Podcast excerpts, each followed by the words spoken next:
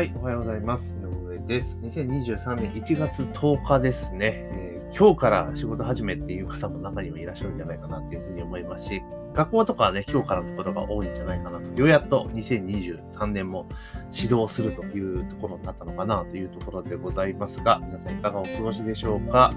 えー今朝もですね、朝の配信をスタートしているわけなんですけども、今日は、えスタンド FM からポッドキャストに公開できるようになりましたというところで、えスタンド FM の機能改善がね、えー進んでますので、そちらについてお話をしていこうというふうに思っております。よろしくお願いいたします。えーまずは番組の購読とフォローを忘れずにお願いいたしますというところで、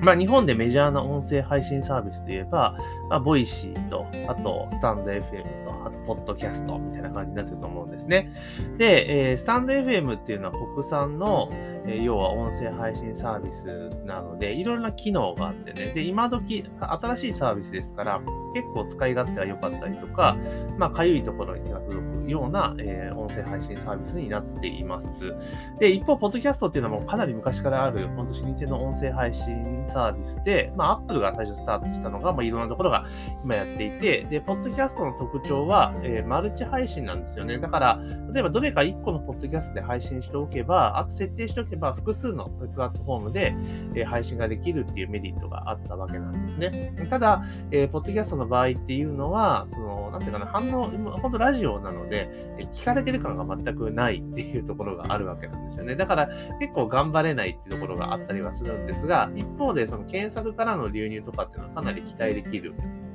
あの、音声配信メディアですから、からそういった意味でも使う意味があるのかなというふうに思ってました。で、私自身もずっとね、今この音声もアンカーっていう、えープラットフォームで、まあ、アンカー Spotify ですね。で、収録して、えー各種に配信をしているというところなんですが、えースタンド FM はついにですね、ポッドキャストでもあの配信できるようになったわけなんですね。で、どういうことかというと、通常通りスタイフでこう配信をしていったら、えーそれが、えーポッドキャストに連携、自動連携させることができるというところなんですね。で、以前は、あの、スタイフってそもそもね、始まったばっかりの頃って、スタンド FM 自体が、その、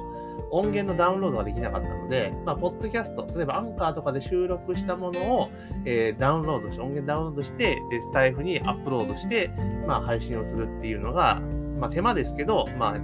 マルチ配信しようと思ったらそうだったわけですよね。スタンド FM とポッドキャストを連携すると思ったら。で、その後、ポッえーとスタンド FM からも、音源がダウンロードできるようになったので、まあ、スタイフで収録したものも、をそのままこう、アンカー、ポッドキャストにですね、アップロードすれば、同じものを配信できるようになってきたというところなんです。で、普通にこう配信とかしていくことを考えたら、やっぱスタイフの方がいろいろ高機能なので、まあ、結構良かったりするんですね。例えば、ライブ配信ができますよというところで、あの、ポッドキャスト当然ライブ配信できないですが、スタイフはできるわけですね。で、あとは、えー限定配信っていうのができるんですよ。あの、要はそのリンクだけ知ってる人だけが配信できるっていうのはスタイフがあったりとか、あとはマネタイズする機能があったりとか、メンバーシップがあったりとか、いろいろ結構便利な機能があるんですね。で、あとは、そのなんていうかな、あのメッセージみたいなのを受け取ったりとかっていうのがあるので、まあ比較的 SNS 的な色味があるっていうメディアでもあるわけなんですね。で、そうなってくると、あの、で、ポッで今まではだから、ポッドキャストと連携ができないから、えーポッドキャストアンカーでこう配信をしているっていうのが主流だったんですが、これはスタイフでできるようになっちゃうと、もうスタイフで配信した方がいいんじゃないかなっていうふうに思うんですね。うん、だってそしたらライブ配信もできるし、で、あの、メンバーの方だけに、この、こっち聞いてくださいよって言って、限定のリンクを送ったりとかすることもできるわけじゃないですか。だからそう考えると、よりリスナーさんとの距離を詰めながら、音声配信をしようと思ったら、えースタンド F FM をベースに配信した方が、えこれからはいいのかなというところでございます。で、であとは、そのスタイフ紹介っていうなんかね、機能があって、これどういうことかというと、これ、例えば、えっ、と、ポッドキャスト普通にこう配信するじゃないですか。スタイフ経由で配信しますよね。で通常そうすると、あの、ポッドキャストのマルチ配信っていうのは、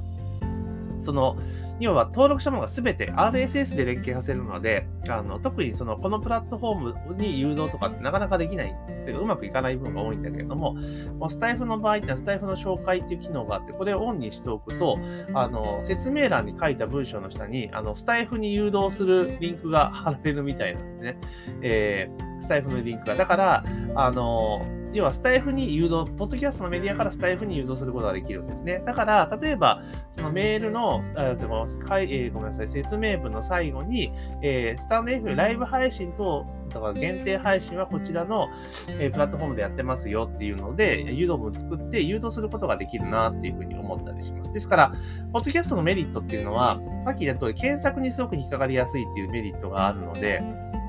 RSS なんで、だから、えー、外部側の流入っていうのはかなり期待できるようになるんですね。で、これまで、そのスタイフに関しては、その外部検索の対象にはあんまり SEO 強くなかったんですよね。だから、あくまでもスタイフの中の、え、リスナーさんを拾ってくるっていう形だったものが、え、これがですね、あの、外からも拾ってくるってことになってくると結構面白いのかなというところではあります。なので、例えばその配信の中で、あの、冒頭でね、例えば、えー、ポッドキャストで聞かれてる方は、ぜひスタイフで聞いてくださいと、こちらの方だと、え、コメントをつけたりとか、え、反応を送ったりとか、質問送ったりとかすることができます、みたいな感じで誘導するっていうのも、まあ、ありかなというふうに思っています。ですから、これから音声配信を始めるのであれば、もうスタイフを軸に展開をしていったらいいのかなという気が、えー、しています。で、まあ、日本の場合って、ポッドキャストって Apple と、まあ、Spotify と Amazon、あと Google か、この4つを押さえておけば、まあ、ほぼほぼですね、網羅できる。もう他にもいっぱいありますよ。ありますけど、この4つを、えー、しっかり押さえておけば、まあ、そこから流入は期待できるのかなというところでございます。で、えー、あと、えー、なんか機能の中で、あのリンク限定、要は限定公開と有料配信と、あとメンバー限定の放送には関しては、えー、ポッドキャストに配信することはできないそうですね。はい。まあ、だから普通にあのフリーで配信できるものに関してはできますよというところですね。だから、ライブ配信のライブは当然スタイフでじゃなきゃいけないけれども、あの、その収録ね、アーカイブしたものに関しては、ポッドキャストでも、まあ、聞けるというところですね。なので、結構このスタイフを軸にした音声配信っていうのは結構面白いんじゃないかなというふうに思ってます。で、私自身も、まあ、今ね、このポッドキャストでやっていますけれども、これアンカーでね、配信してるんですけれども、まあ、スタイフに切り替えようかなとちょっと思ったりはします。まあ、ただ、これ、アンカーとかも、どんぐらい入ってんだろう ?7、800ぐらい音声入って、下手く1000ぐらい入ってんかななので、まあ、このアカウント捨てちゃうのはもったいないので、これはこれで置いておきながら、あの、まあ、別でね、え配信をしていくっていうのもちょっとありかなというふうに思ったりは、えしています。なので、まあ、新規でね、音声配信される方は、もうぜひね、スタイフから始められるといいかなと。で、私自身もスタイフのアカウントは持っているので、まあ、そちらをちょっと手こ入れしつつ、そのアカウントから、えポッドキャストにえ、配信できるように設定をして、だからこのチャンネルとはちょっと別のものになると思うんですけども、え、ちょっと作ってですね、音声配信を強化していこうかなというふうに思ったりはしています。で、RSS で配信できる何がいいかって、あれなんですよね。あの、なんていうかな。えっと、例えば SNS とかに、あの、投稿しましたで告知を自動でできたりとかするわけなんですよね。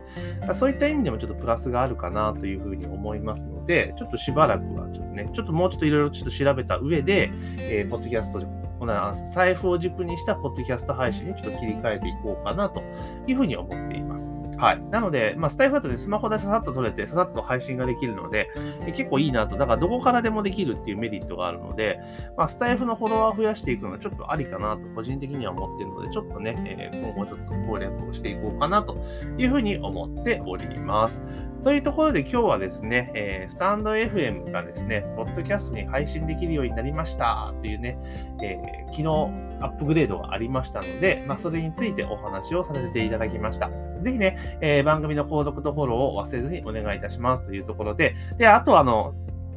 スタイフで配信開始するときはまたね、こちらの、え、番組でもご案内いたしますので、ぜひね、スタイフの方の番組もね、え、ゲットというか登録していただけるとありがたいなというふうに思います。というところで、え、本日の配信は以上とさせていただきます。今日も一日頑張っていきましょう。